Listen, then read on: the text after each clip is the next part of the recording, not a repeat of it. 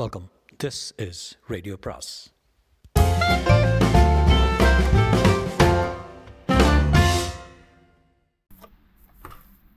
பொன்னியின் செல்வன் அத்தியாயம் 40. இருள் மாளிகை. காணாமற் போன வந்தியத்தேவன் என்ன ஆனான் என்பதை இப்போது நாம் கவனிக்கலாம். இருள் அடர்ந்த மாளிகைக்கு அருகில் சென்று அவன் மறைந்து நின்றான் என்பதை பார்த்தோம் அல்லவா? மந்திரவாதியும் நந்தினியும் என்ன பேசிக்கொள்கிறார்கள் என்பதை அவன் முதலில் காது கொடுத்து கேட்க முயன்றான். ஆனால் அவர்களுடைய பேச்சு ஒன்றும் அவன் காதில் விழவில்லை. அதை கேட்டு தெரிந்து கொள்வதில் அவ்வளவாக அவனுக்கு ஸ்ரத்தையும் இல்லை.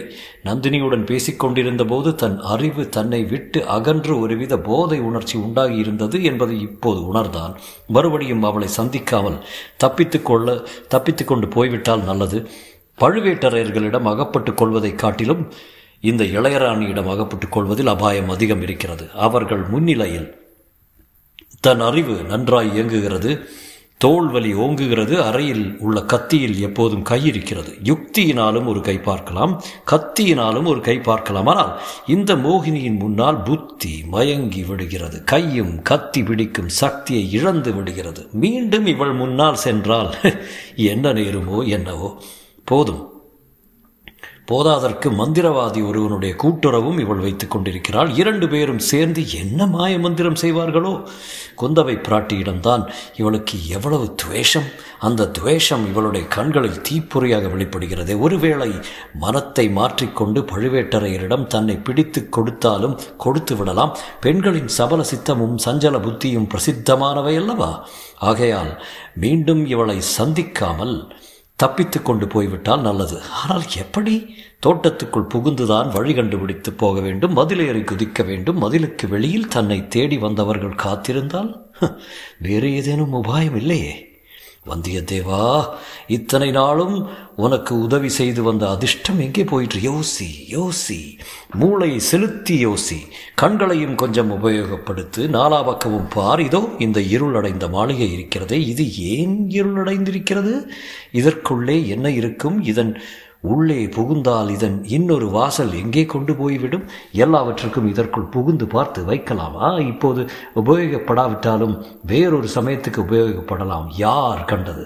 ஆனால் இதற்குள்ளே எப்படி பிரவேசிப்பது? எவ்வளவு பெரிய பிரம்மாண்டமான கதவு, இதற்கு எவ்வளவு பெரிய பூட்டு! அப்பப்பா, என்ன அழுத்தம், என்ன கெட்டி! இது என்ன? கதவுக்குள் ஒரு சிறிய கதவு போல் இருக்கிறதே. கையை வைத்ததும் இந்த சிறிய கதவு திறந்து கொள்கிறதே.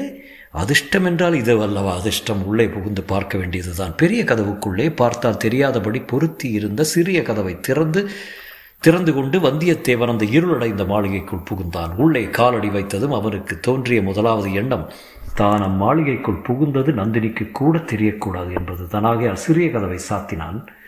சாத்தியவுடன் உள்ளிருந்த இருள் இன்னும் பன்மடங்கு கனத்து விட்டதாக தோன்றியது. கதவு திறந்திருந்த ஒரு வினாடி நேரத்தில் சில பெரிய தூண்கள் நிற்பது தெரிந்தது.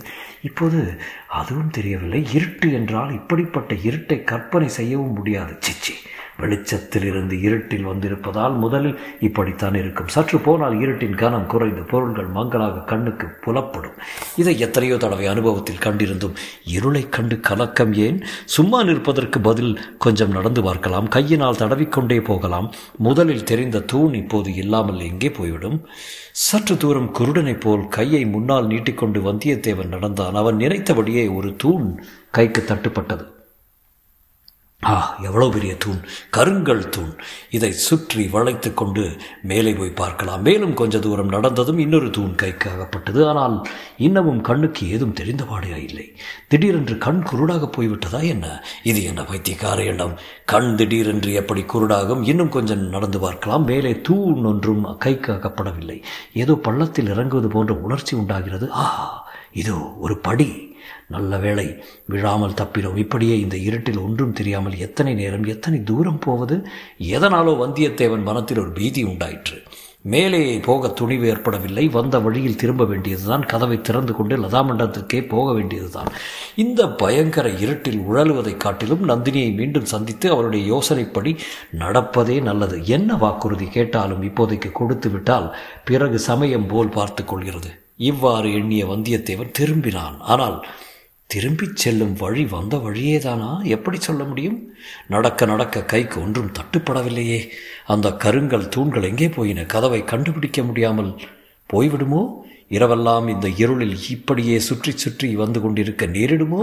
கடவுளே, இது என்ன ஆபத்து! ஆஹா, இது என்ன ஓசை?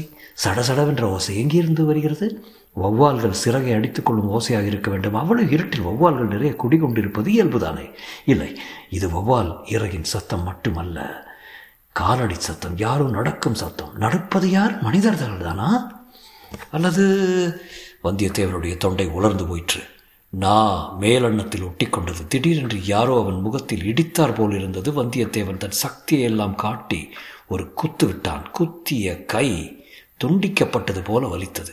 இன்னொரு கையினால் தொட்டு பார்த்தான். இருட்டில் கருங்கல் தூணின் மேல் மோதிக்கொண்டதும் அல்லாமல் அதை குத்தியதாகவும் தெரிந்து கொண்டான். கையை அவ்வளவு விண் விண் என்று வலித்திராவிட்டால் வந்தியத்தேவன் சிரித்தே இருப்பான். ஆயினும் அதனால் அவனுடைய பயம் சிறிது அகன்றது, முழுதும் அகலவில்லை. காது கொடுத்து கேட்டபோது அந்த காலடி சத்தம் மேலும் மேலும் கேட்டது. ஒரு சமயம் எட்டிப்போவது போல இருந்தது, இன்னொரு சமயம் நெருங்கி வருவது போல இருந்தது. வந்தியத்தேவன் நின்ற இடத்திலேயே நின்று உற்று கேட்டான். அதே சமயத்தில் ஓசை வந்த திசையை நோக்கி அவனுடைய கண்களும் உற்று பார்த்தன. ஆ, வெளிச்சம்! அதோ வெளிச்சம் கொஞ்சம் கொஞ்சமாக அதிகமாகி வருகிறது, நெருங்கியும் வருகிறது. வெளிச்சத்துடன் புகை. யாரோ தீவர்த்தியுடன் வருகிறார்கள். நந்தினி தான் தன்னை தேடிக்கொண்டு வருகிறாளோ என்னவோ? அப்படியானால் நல்லது. வேறு யாராக இருந்தால் எல்லாவற்றுக்கும் சிறிது தூரம் ஒளிந்து சிறிது நேரம் ஒளிந்திருந்து பார்க்கலாம். ஒளிந்து நிற்பதற்கு இங்கே இடத்துக்கு குறைவில்லை. தூரத்திலேயே வந்த தீவர்த்தி கொழுந்து அது ஒரு விசாலமான மண்டபம் என்பதை காட்டியது. அதில் பெரிய பெரிய தூண்கள் இருந்தன. தூண்களில் பயங்கரமான பூதங்களின் வடிவங்கள் செதுக்கப்பட்டிருந்தன. கீழே இருந்து ஒரு படிக்கட்டு மேலே வந்து அங்கே ஒரு வளைவு வளைந்து திரும்பி மேலேறி சென்றது. அந்த படிக்கட்டின் அடிப்பக்கத்தில் இருந்துதான் தீவர்த்தி வெளிச்சம் வந்தது என்பதையும் அறிந்து கொண்டான். ஆகையால் வருவது நந்தினியாக இருக்க முடியாது. பாதாள சிறை என்று தான் கேள்விப்பட்டது இந்த இருண்ட மாளிகையின் அடியிலே தான் இருக்கிறதோ? ஒருவேளை அங்கிருந்து தான் யாரேனும் வருகிறார்களோ? பாதாள சிறையின் பயங்கரங்களை பற்றி வந்தியத்தேவன் அதிகம் கேள்விப்பட்டிருந்தபடியால் அந்த எண்ணம் அவனுடைய ரோம கால்களில் எல்லாம் வியர்வை துளிக்கும்படி செய்தது. அடுத்த கணம் ஒரு பெரிய தூணின் மறைவில் போய் நின்றான். மகா தைரியசாலியான வந்தியத்தேவனுடைய கைகால்கள் எல்லாம் அச்சமயம் வெலவெலத்து போய் நடுநடுங்கின. படிக்கட்டின் வழியாக மேலேறி மூன்று உருவங்கள் வந்தன. மூவரும் மனிதர்கள்தாம். ஒருவன் கையில் தீவர்த்தி இருந்தது, இன்னொருவன் கையில் வேல் இருந்தது. நடுவில் வந்தவன் கையில் ஒன்றும் பிடித்திருக்கவில்லை. தீவர்த்தி வெளிச்சத்தில் அவர்கள் முகங்கள் புலப்பட்டதும் வந்தியத்தேவனுடைய பீதி அடியோடு அகன்றது. பீதியை காட்டிலும் பன்மடங்கு அதிகமான வியப்பு ஒன்றாயிற்று. அவர்களில் முன்னால் வந்தவன் வேறு யாரும் இல்லை, வந்தியத்தேவனுடைய பிரிய நண்பனாகிய கந்தமாறன் தான். நடுவில் வந்த உருவம் முதலில் ஒரு அதிசயமான பிரமையை வந்தியத்தேவனுக்கு உண்டாக்கிற்று. பழவூர் இளையராணி ஆகிய நந்தினி தான் வருகிறாள் என்று தோன்றியது. மறுகணத்திலேயே அந்த பிரமை நீங்கியது. வருகிறவன் ஆண்மகன் என்று தெரிந்தது. கடம்பூர் சம்புவரையர் மாளிகையில் அரைகுறையாகத்தான் பார்த்த இளவரசர் மதுராந்தக தேவர் என்பதை அறிந்து கொண்டான். மூன்றாவதாக கையில் தீவர்த்தியுடன் வந்தவனை வல்லவரையன் முன்னால் பார்த்ததில்லை. அவன் வாசற்காவலனாகவோ ஊழியக்காரனாகவோ இருக்க வேண்டும். வந்தியத்தேவனுடைய மூளை அதிவேகமாக வேலை செய்தது. அவர்கள் அந்த பாதாள வழியில் படிக்கட்டு ஏறி வருவதன் மர்மம் என்னவென்பது வெகு விரைவில் அவனுக்கு விளங்கிவிட்டது. பழவூர் இளையராணி பல்லக்கில் ஏறி முதலாவது நாளை வந்துவிட்டால் பெரிய பழுவேட்டரையர் அன்றிரவு தஞ்சை கோட்டைக்கு திரும்பிவிட்டார். இருவரும் கோட்டை வாசல் வழியாக பகிரங்கமாக வந்துவிட்டார்கள். ஆனால் மதுராந்தகத்தேவர் வெளியில் போனதும் தெரியக்கூடாது, திரும்பி வருவதும் தெரியக்கூடாது. அதற்காக இந்த இரகசிய சுரங்க வழியை பயன்படுத்தி கொள்கிறார்கள். இந்த இருளடைந்த மாளிகையின் மர்மமே இதுதான் போலும்.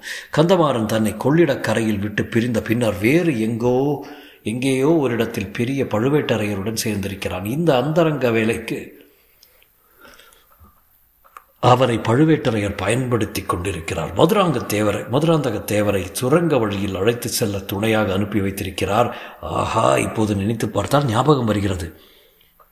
எனக்கு கூட தஞ்சாவூரில் ஒரு வேலை இருக்கிறது, நானும் அங்கே வந்தாலும் வருவேன் என்று கந்தமாறன் சொன்னான் அல்லவா? இப்போது இங்கே திடீரென்று தான் கந்தமாறன் முன்னால் போய் நின்றால் அவன் என்ன செய்வான்? இந்த எண்ணம் தோன்றிய உடனேயே அதை வல்லவரையன் மாற்றிக்கொண்டான். இந்த சமயத்தில் கந்தமாறன் முன்னால் தான் எதிர்பட்டால் அவன் செய்துள்ள சபதத்தை முன்னிட்டு தன்னை கொல்ல நேரிடும், அல்லது தான் அவனை கொல்ல நேரும். அப்படிப்பட்ட தர்ம சங்கடத்தை எதற்காக வருவித்துக் கொள்ள வேண்டும்? இதற்குள் அந்த மூவரும் படிக்கட்டில் மேலேறி போய்விட்டார்கள். வெளிச்சமும் வரவர மங்கத் தொடங்கியது. அவர்களை பின்தொடர்ந்து போகலாமா என்று வந்தியத்தேவன் ஒரு கணம் நினைத்து அதையும் உடனே மாற்றிக்கொண்டான். அவர்கள் கோட்டை தளபதி சின்ன பழுவேட்டரையரின் அரண்மனைக்கு போகிறார்கள் என்பது நிச்சயம். அங்கேதான் திரும்பி போவதில்லை. என்ன பயன்? சிங்கத்தின் குகையிலிருந்து தப்பித்து வந்த பிறகு தலையை கொடுப்பது போலத்தான். இனி திரும்ப நந்தினி இருந்த லதாமண்டலத்துக்கு போவதிலும் பயனில்லை. ஒருவேளை பழைய பெரிய பழுவேட்டரையர் இதற்குள் அங்கு வந்திருக்கலாம். அதுவும் அபாயங்கரம்தான். வேறு என்ன செய்யலாம்? ஏன் இந்த படிக்கட்டு வழியாக இறங்கி போய் பார்த்தால் என்ன? இவ்விதம் எண்ணி நம் வாலிப வீரன் அந்த சுரங்க படிக்கட்டில் இறங்கினான். தொடரும்.